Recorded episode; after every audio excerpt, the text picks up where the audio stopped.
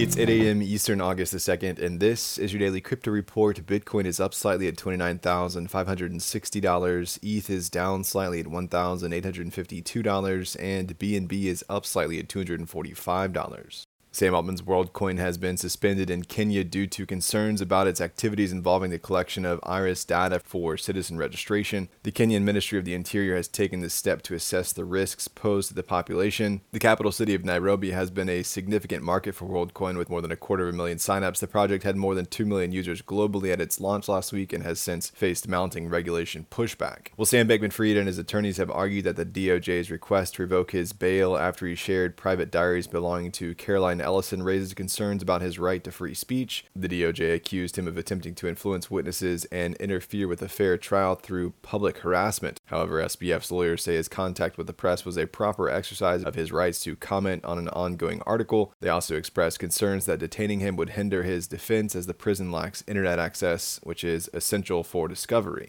Well, the Wall Street Journal says Binance's largest market is, in fact, China, making up 20% of its worldwide volume. Despite the ban on crypto in China, Binance collaborates with Chinese law enforcement to detect potential criminal activity. The exchange reportedly has around 900,000 active users in China. Chinese traders often use VPNs and digital residency programs to bypass restrictions. Binance also runs a peer-to-peer crypto market in China that allows trading in local currency and supports fiat on-ramps via Alipay and WeChat Pay. Well, Coinbase's offshore futures exchange recorded nearly $2 billion in trading volumes in July. The exchange, launched in May as part of a global expansion strategy, offers Bitcoin and Ether perpetual futures contracts. However, the momentum slowed over the course of the month. While this volume is significant, it still represents a small piece of the wider crypto futures market, with Bitcoin futures volumes surpassing $550 billion in July. Well, crypto exchange Kraken has launched a sweepstakes allowing winners to select an NFT to appear on Williams Racing's Formula 1 race cars during the U.S. Grand Prix. The contest offers the chance to have a favorite NFT displayed on one of two Williams Racing cars competing in the October 22nd event in Texas. Kraken aims to boost customer engagement and expand its U.S. customer base through this promotional campaign. The exchange plans to showcase customer-owned digital collectibles throughout the F1 season.